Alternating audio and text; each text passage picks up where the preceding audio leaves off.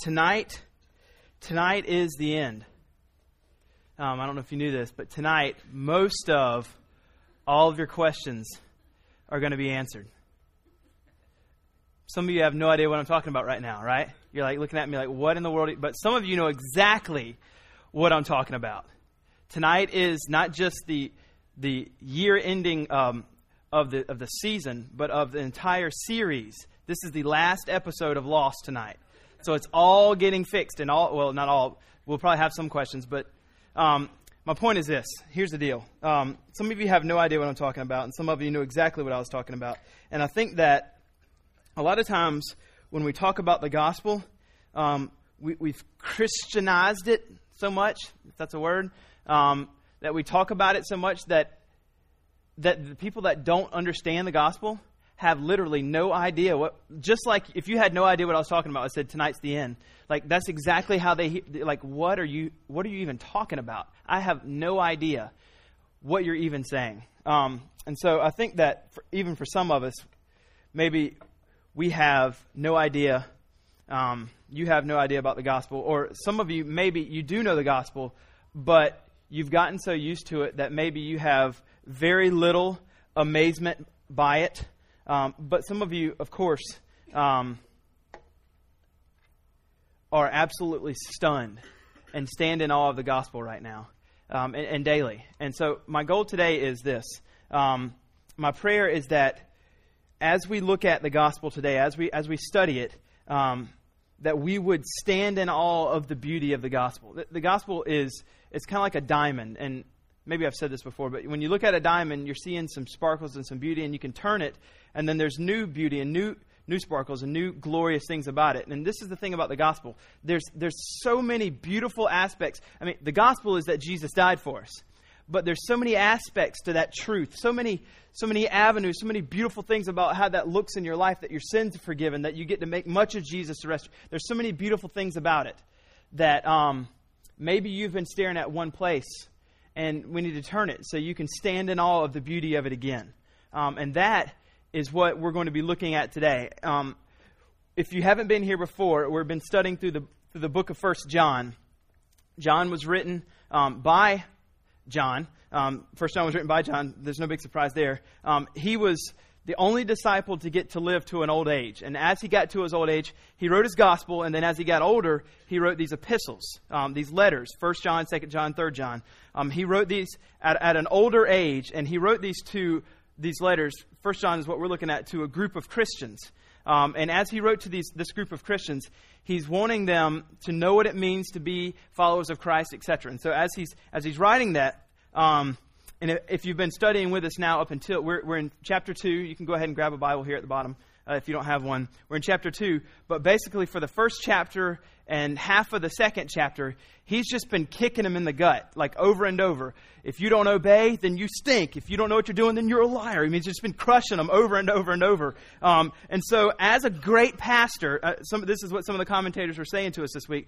As a great pastor, he sees that...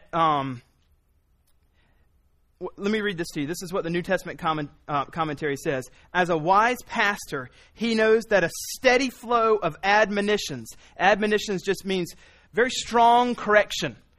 This is what you need to look like as a Christian. This is what it needs to look like. And he's just giving them this steady flow, in 1:6, 1:8, 1:10, 2:4, 2:9. You don't know what the truth. You're a liar. He's just been crushing them.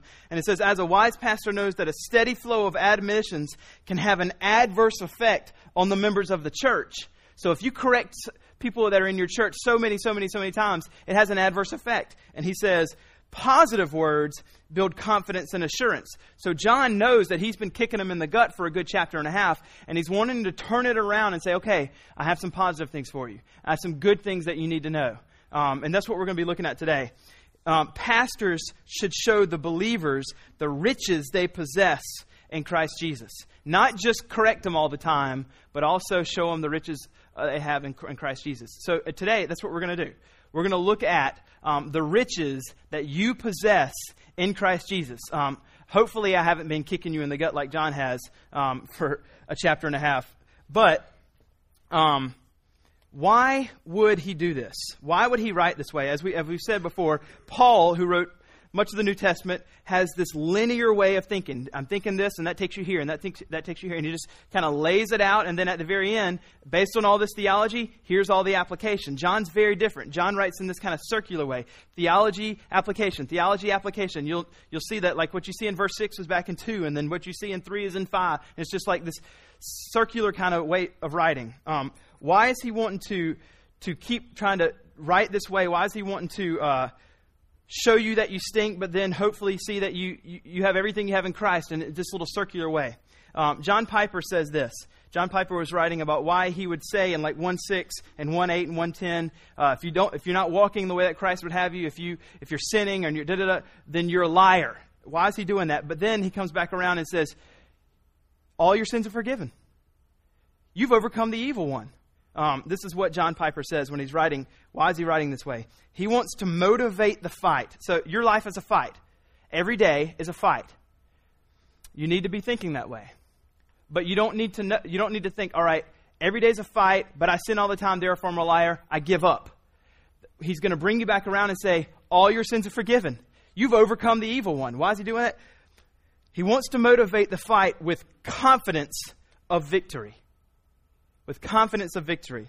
In other words, if you know you're not going to win, if you know you're not going to win a fight, you won't play.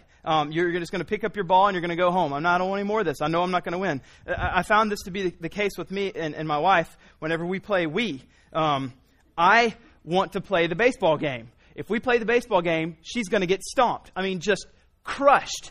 But she wants to play the ski jump. I cannot figure out how to do it. She can go like 200 and I can only do like 110, and it drives me crazy. Let's do ski jump. No way.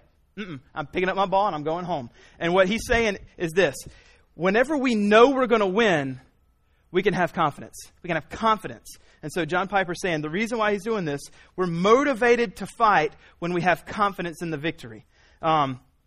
This is what he says. He wants to motivate the fight with confidence in the victory. You are forgiven. You know Christ. You have conquered the devil. So be encouraged. Abide in Christ. Use His truth and power to avoid the germs of error and to defeat the temptation to sin. And so what we want to do today as we look at this text today in 1 John chapter 2, we're looking at verses 14 through 16, is be motivated to fight. Because the victory has been given to us. And so we're going to highlight some beautiful things about the gospel. So let's look at the text and then we'll pray. We'll look at the text and then we'll pray. Chapter 2, verses 2 through 14. It says this: I am writing to you, little children. I'm writing to you, little children, because you have been forgiven for His name's sake. I am writing to you, fathers, because you know Him who is from the beginning. I am writing to you, young men, because you have overcome the evil one. I write to you, children, because you know the Father. I write to you, fathers, because you know Him who is from the beginning. I write to you, young men, because you are strong, and the Word of God abides in you, and you have overcome the evil one. Let's pray together. Father, we thank You for this text. We thank You for Your Word. We thank You that You have used Your Word to convict us. You have used Your Word to remind us about what it looks like to walk with Christ. You have used Your Word to convict us of sin, to show us where we're not walking with You, where we should be. But also, Father, You have used Your Word to comfort us. You have used Your Word to give us these beautiful truths that tell us that we are forgiven for His name's sake, that we know Jesus, the one who's from the beginning, that we know the Father, that we have overcome the evil one. And so, Lord, I pray that as we look at these glorious truths of the gospel, these truths that John is telling to these different generations of people, God, that we would be comforted, that we would be encouraged, and that we would know that since the victory is ours, we'd be motivated to fight. Our entire life is war, and that we are way more motivated to fight in this war when we know we've overcome and that we've won. So help us, Lord, see these things this morning. We pray these things in Jesus' name. Amen. Now, as you should have seen, there's a structure here in these verses 2 through 14. There's a structure. It's really, really simple. He's going to say, I write to you children, I write to you fathers, I write to you young men, and he's going to say it again. I write to you children, I write to you fathers, I write to you young men. Very easy little structure there. And I just want to kind of point out a couple things about it that maybe you won't be able to see. And then after that, we're going to dive in, go through verse by verse. If you look at the beginning of 12 and you look at the end of 13, I writing to you little children, I write to you children. Those are two different Greek words. They bring it forward in English to almost look similar. One's teknon and one's kind of like my dear children whom I love. The other one's pais. It's just talking about a boy or a child. Two different Greek words. In English, it looks like it's the same. Not really saying there's any meaning behind that. I just want you to know that. And also, the second half where it says, I write to you children, I write to you fathers, I write to you young men. And most all translations, you're going to see it in the present form. But it's actually in the past, or what's known as the aorist, which basically means the past. And it's just saying, I have written. I have written. Don't know there's any deep meanings in those, but I wanted you to know those things. All right, here we go. Now, the first question that pops I would hope pops in your head, which pops into my head is John trying to write to different generations? Is that what he's doing? There's basically two ideas here. Is he writing to little children? Then after he writes to little children, he goes, oh, I've got to write to the fathers, write to the fathers. Oh, you know what? There's a middle person in there. I'm going to write to the young men. Here's the young men. Is it that, or is it a second category, which is, let you see something. Look at 2:1. Look at 2:1. My little children, I'm writing these things. Now, we know that he's very old, and he's a pastor, and he's writing to his church, and he calls his whole church my little children. We go over here to 2:12, and it says, I am writing to you little children. So we know that as a pastor, he calls everyone in the church little children. Look at 2:18, children, it is the last hour. Look at 2:28, and now little children, abide in him. In 3:7, he says it again. In 3:7, he says, little children, let no one deceive you. And in 4:4, he says, little children, you are from God. He says it some other places too. Here's my point. So there's the idea that he's writing to little children and fathers and young men, or there's an idea which is that when he writes to little children, that's everybody in the church, not just the actual children of the church, but everyone. And then he actually addresses fathers and young men. That's kind of the two ideas. So which one is it? I believe it's the second. I believe it's the second. The second makes more sense because throughout the letter, he calls the whole church little children. And so it makes more sense that here when he addresses little children or children, that he's actually talking to the church, not just little children. So the structure of this in my mind is he talks to little children, everybody in the church, and then he addresses fathers and young men. Now, when he addresses fathers and young men, I don't think he is. I don't think he's neglecting mothers, and I don't think he's neglecting young women. So we're going to make the application for both of those. If you're an older woman, or let me say seasoned woman, which sounds far more better, or you're a young woman, and we're going to pull out truths on that I want you to see and what those things mean.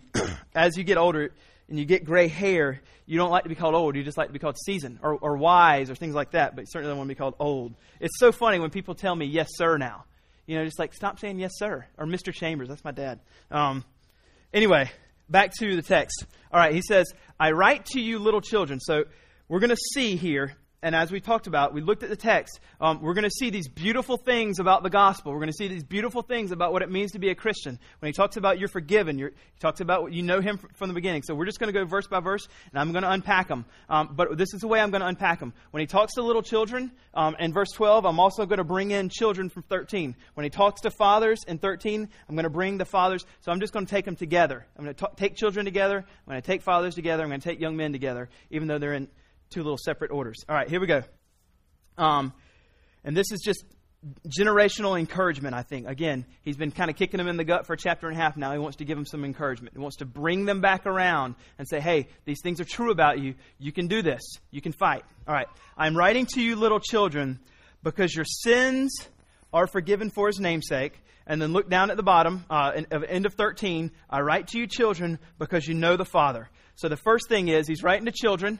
And the first thing he tells them is that your sins have been forgiven for his namesake, because your sins are forgiven for his namesake. All right. I think that it's imperative. I think that it's absolutely imperative that some of you hear the depths of this truth today. Some of you are so tied down by the sins of last week. Some of you are so slaves to the sins of last month or the sins of last year or the sins of last night or the sins of this morning. You're paralyzed by it. It weighs so, and I'm speaking to Christians here, okay? You're so paralyzed by it that you see no victory in your life. You see no chance for advancement in sanctification. You see no hope at all in moving forward in the fight because that sin that you have committed is so ingrained into your mind. Satan has taken it and pushed it into your minds and convinced you that sin is keeping you from doing anything. And you need to hear this. Your sins, not just sin, not just the easy ones, your sins are forgiven. Could you just let the weight of that fall on you? All of your sins, all of them are forgiven. There's this beautiful thing in theology called double imputation. And it just means that all of God's righteousness, all of Christ's righteousness, because he died on the cross, all of his righteousness, he was perfect, has been imputed into you. Therefore, you have been declared 100% righteous. The other side is all of your sin, all of it has been imputed onto Jesus when he was on the cross. This is so gloriously beautiful. Let me just highlight with one little illustration here from Luke. Luke chapter 7. I've actually preached this text before. This is a woman who had been caught, not woman who had been caught, but a woman who was known in the city to be a sinner. More than likely she was a prostitute. And there's a party at this guy named Simon's house. And at this party, Jesus goes to this party. And as he's at this party, the woman comes in behind Jesus. Presumably, he's sitting here like this. She comes in behind. And it was kind of customary when you go to someone's house to wipe their feet and clean their feet up because their feet became very nasty because of the dusty roads, and clean their feet and anoint their head with oil, all this kind of stuff. And so she comes in. And they didn't do any of this to Jesus. The Pharisees, they weren't very big fans of Christ. And so he's sitting there and he's having this conversation. He's reading Simon's mind, etc. And this woman comes in and she goes up to Jesus' feet and she's crying so hard that she's wetting his feet completely with her tears. She's crying so much that she's producing enough water to take her long hair and clean his feet, his nasty, disgusting feet with her hair. And then she's taking this expensive oil that she had and she's anointing his feet with oil, doing the very thing that the servants of the house did not do. And so Simon, thinking in his head, if Jesus knew who this was, man, he would not let this sinner be doing this to his feet. Wouldn't let this lady touch his feet. And so he tells Simon the little story.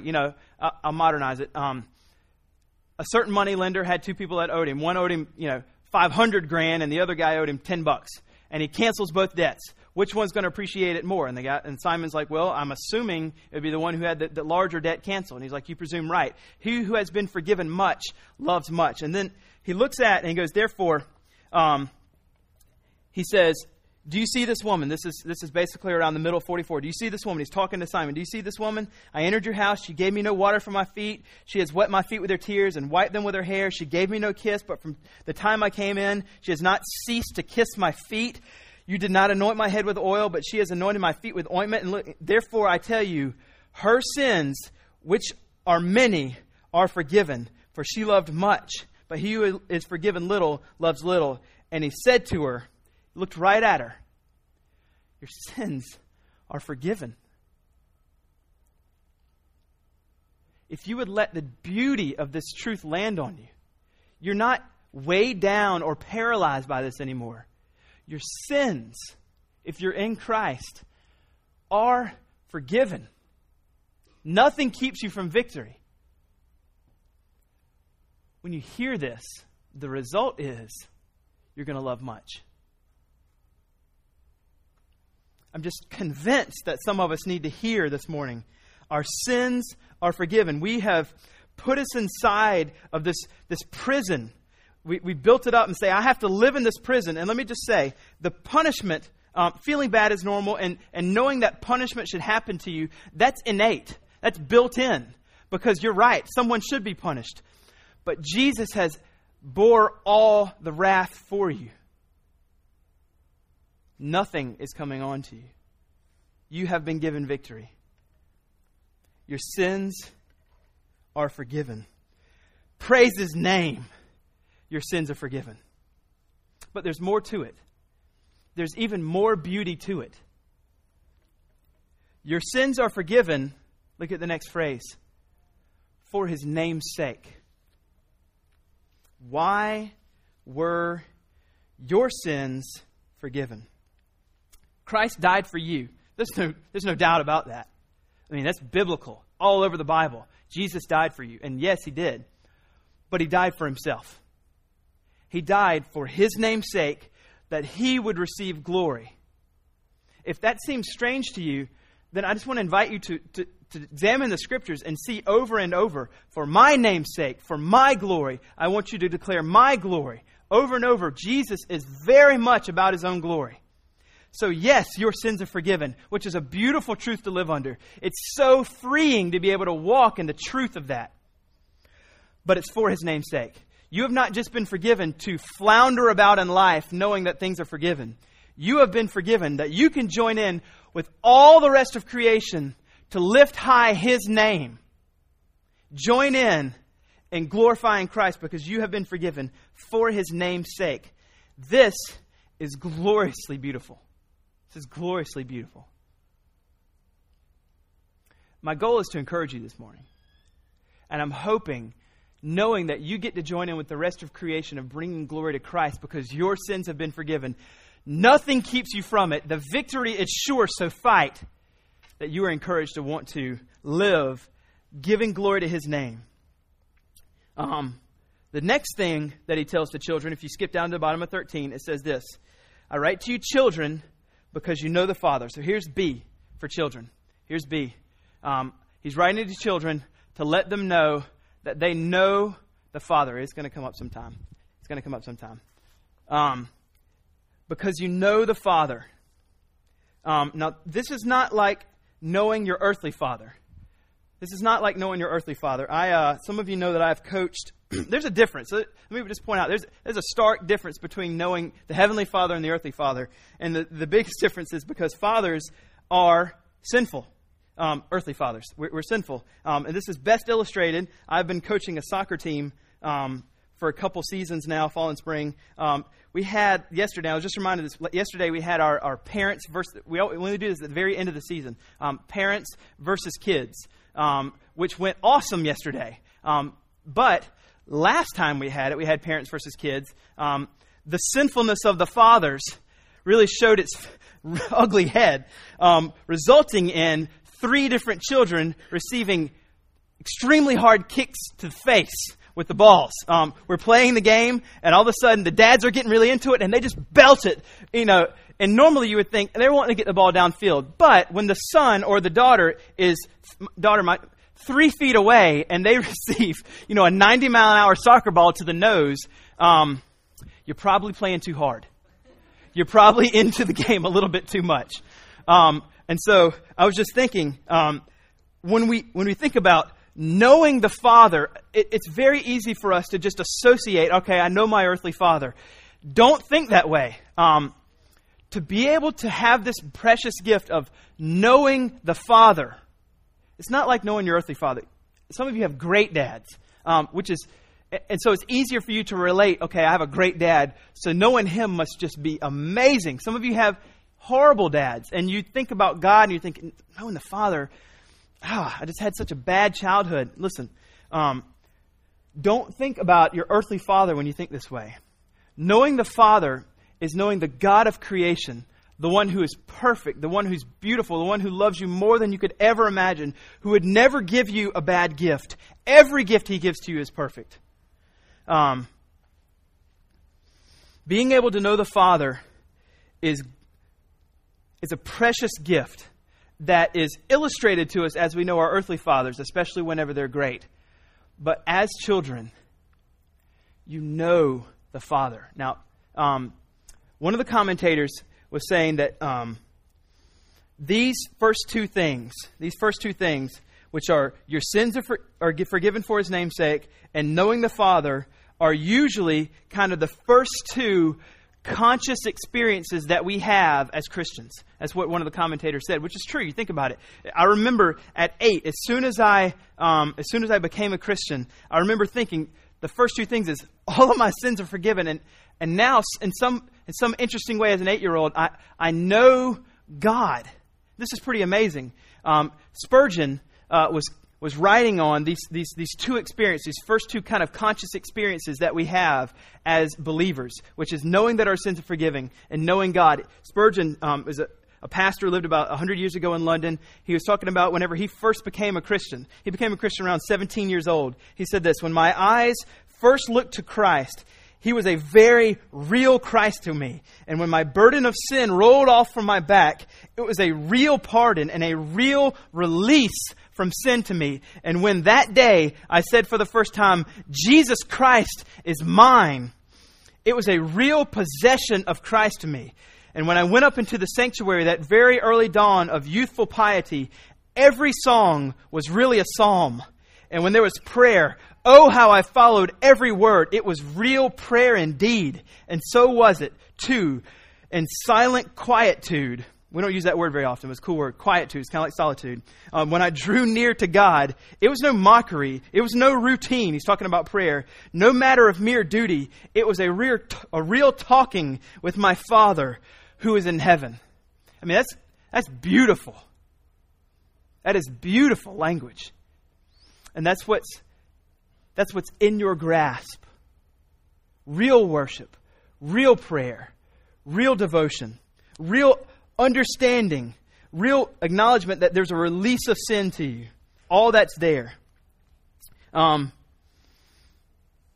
Nothing is better than knowing Christ. And so if He's not everything to you right now as a Christian, can you just remember back to maybe when He was? Can you remember? There's seasons of, for sure, where we know in that season, nothing was in the way of my relationship with Christ. There was these moments where I was really clicking with. I was up every morning and not because I had to. I was in the Word because Jesus was so real to me. Can you remember back to these times? And what is keeping you right now from returning to that? What is it? Is it your school? Is it your job? Is it your money? Is it worry? What's keeping you from finding your way back to that moment? And maybe it's now, whenever you were in tune with the things of Jesus. And for some of you, and I've noticed this for me, I feel on international mission trips this special closeness to Jesus than when I do when I'm home. Maybe God's got a call in your life. Maybe God's got a call in your life to international missions. That's what it is for me. I know when I'm on those mission trips that there's just something different about my closeness. And I think it's because all media has been erased from my access. And it's just so much more focus of me and Jesus. And so maybe you can either bring the mission trip home and erase that now, or God's calling you to go there and let that be a part of your life for your lifetime. But you need to believe that nothing is better, so to return to Him and have that passion that you once had. All right, so that's children. Now we're going to switch over to fathers. This is what he says. And he says the same thing to both times. He says, "I am writing to you, fathers, because you know Him who is from the beginning." And then he says it in 14, "I write to you, fathers, because you know Him who is from the beginning." So he has one thing that he says to them. And so here's the fathers, just one little slide, because you know the notes are so simple. I mean, all you got to really do is just write down the verses. You don't even need to write down what I say, but because it's just straight out of the Bible. But because you know Him who is from the beginning. Now, if you'll notice, this is very similar to the second thing he said to the children. What he said to the children is, "I write to you, children, because you know the Father." But he's writing to children, so he's saying, "You know the Father." Here he's writing to fathers, and he says, "Because you know Him who is from the beginning." him who is from the beginning. And if you notice that sounds so much like 1:1, remember 1:1? That which was from the beginning, we have heard, we have seen with our eyes, we have looked upon and touched with our hands concerning the word of life. The life was made. Remember, he said that which was from the beginning. And it sounds just like John 1:1. In the beginning was the word. And so he likes to use this in the beginning, pointing us back to Jesus Christ. Pointing us back to Jesus Christ. And he's saying, fathers, I'm writing to you because you know him who is from the beginning. You know Jesus. Now, what I want to do here, because there's several ways I could highlight this. I could talk about the eternality of Christ and what it means to know someone who's from the beginning. But I want to key more in on know. And we're going to put an application out here because I believe he's writing to generations now. He's shifted from the church over to fathers. And so this isn't just for fathers. I want to say this is for mothers as well. I know he says fathers, but I want to make the application for you who are seasoned in our church. You who are seasoned. I want to key in on the part here where he says, because you know him who is from the beginning. So this, James Boyce comments on this, and he says, he's writing to fathers, and he's saying, you know who is from the beginning. And fathers clearly have a spiritual, God-given oversight, not just in the families, but in the churches. And so as humbly as I can, and as encouraging I can be, if you're a father in the church, which basically means if you are age 35 now or older, if you're one of these seasoned spiritual fathers of the church, is the result of your lifetime. You've got 75 years and you're roughly halfway there. I'm just using averages. Maybe you're going to live to 90. But you're halfway there. Is the result of your lifetime going to be spiritual experience or worldly experience? As humbly as and as encouraging as I can be, I want to frame this question to you to say God has given you a clear, God-given responsibility to oversee your family, to oversee in this church, and same thing with the mothers. What's going to be the result of your lifetime? You're halfway there. Are you where you need to be, being that you're halfway there? At the end of your life, are you and am I going to say at the end that I knew Jesus far more deeply than what I did when I began this journey? Or are we going to say, I knew him, but man, I knew so many other things that now that I look back are just trivial. Just trivial. Jesus is enough. Jesus is far better than what the world might be alluring you with. You're halfway there. Are you where you need to be? Are you where you want to be? Let me just ask it that way. Are you where you want to be in your spiritual journey? New Testament commentary says this. John appeals to the fathers, and I would say the mothers, because they have gained spiritual knowledge of and about Jesus Christ. In the course of time, they have come to know him who is from the beginning. They have an intimate knowledge of God's revelation in Jesus Christ. I hope that's true for our seasoned fathers and mothers in this church, that they have an intimate knowledge. The Christian community then looks to the spiritual fathers and mothers for leadership, and they in turn must care for their spiritual children of the church. They are responsible, and here it is. This is our challenge.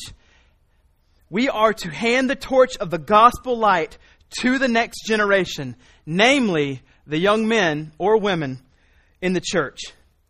So how are we doing? How are we doing with that?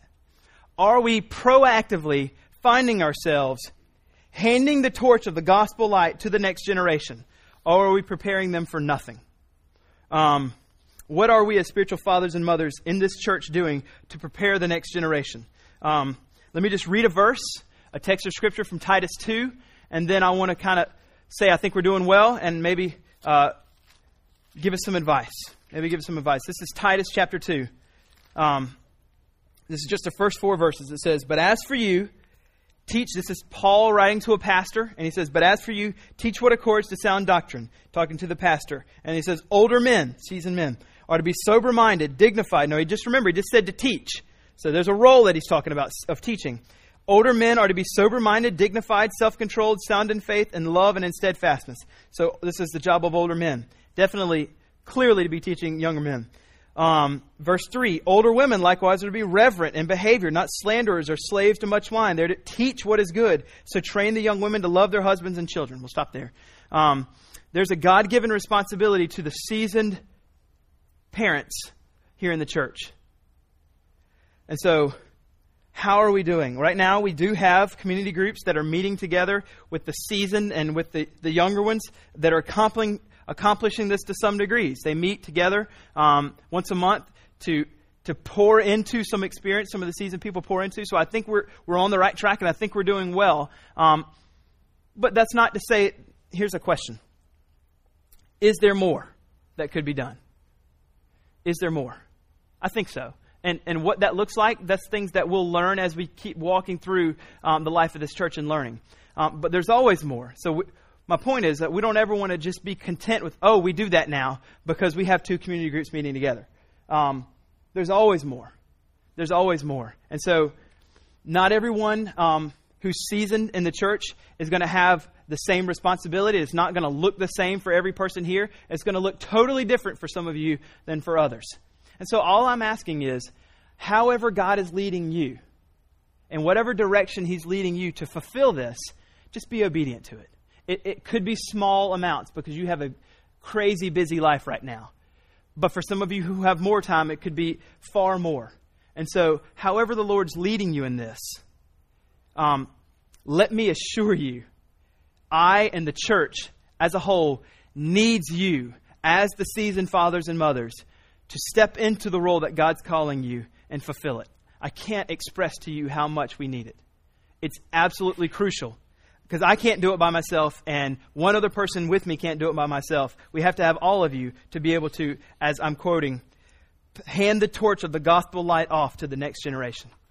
It's going to take us all. All right. Now he shifts over to young men. So we're going to look at the end of 13 and the end of 14. And he says this, I write to you, young men, because you have overcome the evil one, which he says also down in the next section. I write to you, young men, because you have overcome the evil one. And then he says this, I write to you, young men, because you are strong and the word of God abides in you and you have overcome the evil one. All right, so let's just take those one at a time. The first one, which he says in the top one, is because you have overcome the evil one. I live on a road that's kind of out in the middle of nowhere, and I've got this new little hobby. If you drive down the road, because it's kind of in the middle of nowhere, there's always all kinds of animals on the road. And so one of my favorite pastimes now is there's snakes. And so I like to, as I see it, and I cannot overcome the evil one because I've hit him, and then I look in my rear view, and he's keep going. So I turn around, and I come back, and I get him again. And so when I nail him, I'm not as gifted as some people who can just nail the rabbit first try and just crush it to death. But I hit the snake. I saw it, and I was like, yes, I'm going to kill that snake because it was a good long one. So I hit it, and then I look in my rear view, and it kind of balls up, and it's mad. And so, but it stretches back, and it's going. I'm turning around. I'm coming back. I have not been able to, and I want to. I think the trick is that if you hit its head with the tire, it dies. But I think I hit its body. And maybe I just need to go slow and kind of go back and forth real fast. But the idea is this. When he's talking to... I can try to conquer the evil one in a sense, but what he's talking about here is in spiritual realities. The evil one for us has been conquered. Now, it's pretty amazing that he says, you have overcome the evil one. He's saying, you've done it. So this is pretty awesome. I mean, clearly we know that God has done it in Christ Jesus for us. But there is some sense where he's saying, you've done it. God in Christ Jesus has done it for you. But because he's done it for you, you've done it. So know that there's victory for you. You have overcome the evil one. This is what the New Testament commentary says. Conquered the evil one. Repelled the attacks of the devil. These people, they belong to Jesus and they live in the light of his revelation. They have stood firm in the face of temptation. They have stood firm in the face of temptation. This is what's true of you. I know that you sin just like I do daily. But you can take heart. There's some encouragement in this. You have overcome the evil one when you're in Christ Jesus. That's the first one. The next one is this. I write to you, young men. So he is encouraging all of you who are young in the faith or just young in the church. Those of you that are men or women. First thing, if you're in Christ, you have overcome the evil one. The next one is this. You are strong. Now, I don't think he's talking about physically. He could be talking about physically. Talking to a young man, you're strong. And sure, you hear that. That's right, because I can bench press 200. But I don't think that's exactly what he's talking about. Because if we think in the scheme of things, we are fragile people. And like anything can take us out at any moment. And I learned this week. I was at the beach and on Wednesday. And this is just so not smart and so prideful. I'm a fair-skinned guy who hasn't been in the sun in at least 2 years. And so I decided to play in the sand with my kids with no sunscreen whatsoever. And, I mean, my back is just, I mean, you've seen me kind of grab it. It hurts so bad. And I can think that I'm strong, but anything at any moment can just take you out where you turn into this little sissy baby. As a matter of fact, we have this spray. I swear this is worse than Jack Bauer torture. We have this spray that's supposed to remove like the itching and remove the burn. And so Christy sprays it on me and I have to put a shirt in my teeth and I have to just spray it. I feel like I'm being electrocuted and I'm being like coerced for information. And I'm just like, stop, I'll tell you whatever you want. And yesterday I was getting ready. This is the worst part. I mean, it's all here. I'm leaning down and I'm doing something and the dumb door is coming towards me. And I don't have these door handles. I have these long little handles. And so the door handle is sneaking up behind me like it's evil. And so I stand up and the door handle literally hits me in the worst part of the sunburn. And I can't express how paralyzed I was at that moment. The thoughts that went through my mind were so far from godly. It hurt so bad. And it just reminded me, you know what? We are not strong. We are fragile. And John is not talking about at any moment you will see how weak you are. All we have to have is a sunburn or cancer or a wreck or anything happen in our life. So he's not talking about physical strength. He's talking about spiritual and strength. It's extremely important. I just want to say this. This is extraordinary because normally you don't hear this kind of language be said about young people. You're strong. I was in youth ministry for, 11 years or so. And one of the things I learned about students is most of them are not Christians, but they think they are. Most of them do not know or understand the gospel. They think they do. They think it means sign a card. Most of them are searching to be accepted very badly. Most of them can be extremely motivated to walk very deep with Jesus. And most of them can be challenged to walk with Christ to just amazing, extraordinary levels. So when you think of youth, you think, not so strong at all. But John's using this speaking to young men and women. And I have seen it. Youth. And it's amazing I'm talking about youth. I think this is true for adults as well. But they can be challenged to walk in extremely... I think the shift for youth, the shift for parents is kind of like, okay, I need to move over from knowing nothing to walking with Christ deeply. And it's kind of this process is what it seems to be for adults. They can definitely do it. But for youth, it's like Tuesday, Wednesday. You know what I mean? Okay, I'm all about Jesus now. It's just amazing. And in some cases, it's literally that fast. And he says... He's speaking to young men and women. You have overcome the evil one.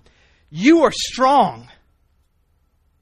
So it's imperative as young men or young women here in the church that you not, and it's so much more difficult for you that you not be drawn into the banality of the triviality of the world, because everything is marketed to you to be drawn in. When you know more about whatever, I don't even know. Like I'm so out of it. I don't even know. If you know more about sports and more about TV shows than you do about Jesus and his word, It's a sign.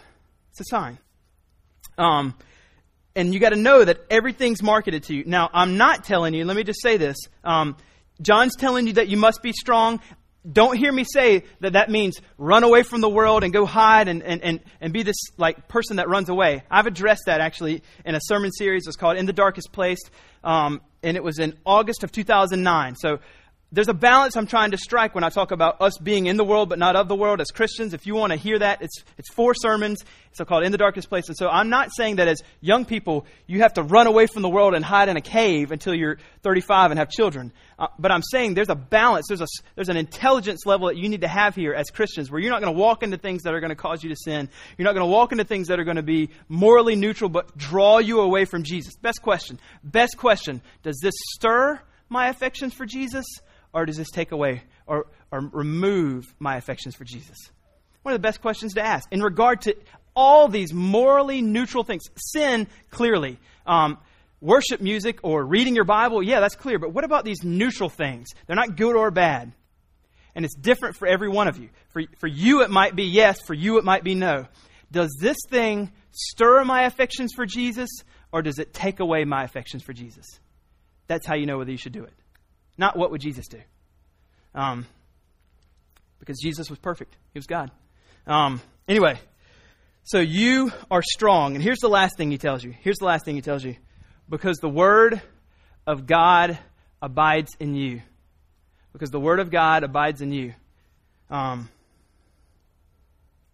In seminary, they tell you whenever you're preaching a sermon, and every time you have a point, whenever you have a point, you're supposed to illustrate it, and you're supposed to have an application. I don't think I've ever had an easier application here, ever. There's these things called memorization cards. Okay, the Word of God abides in you. I have a direct application here. We are, as a church, memorizing the book of 1 John. He says, the Word of God abides in you. Now, let me just say something. Notice the previous two things. You have overcome the evil one, and you are strong. Both of those things are possible because of this third one. Because the word of God abides in you. He is commending them for having overcome the evil one. He's commending them for being strong because, number 3, because the word of God, or C, is true in their life. So, and notice he's speaking to young children. I mean, young men, young women. As I get older, I know my mind is just gone. But whenever I was younger, I could memorize like the phone book. And you have sharp minds while you're young. You really do. It's amazing how much you can retain. So these are the times. These are your moments as you have more time than you think you do. You think you're slammed. Get married and have children. Then you'll realize you have no time. You have plenty of time. But right now, while you are just laden with so much time, I would just encourage you to fill some of this time with letting the Word of God abide in you. Letting the Word of God abide in you. You want to overcome the evil one? You want to be strong? Let the Word of God abide in you. Now, we have a plan here where we're going through 1 John and memorizing. This is a great thing. If 1 John's not your deal, then memorize something else. I mean, it really doesn't bother me that you don't memorize 1 John if you're memorizing Philippians or you're memorizing whatever. I mean, you're memorizing the Word of God. It's the Word of God. And so I just want to encourage you, as we're talking to young men and seasoned adults with me, you're not off the hook. Of course, you need to memorize the Word of God as well. But I'm speaking to them because John is speaking to them. Memorize, let the Word of God abide in you. I have hidden your Word, and I have stored up your Word in my heart, as ESV says. Stored up your Word in my heart that I might not sin against you.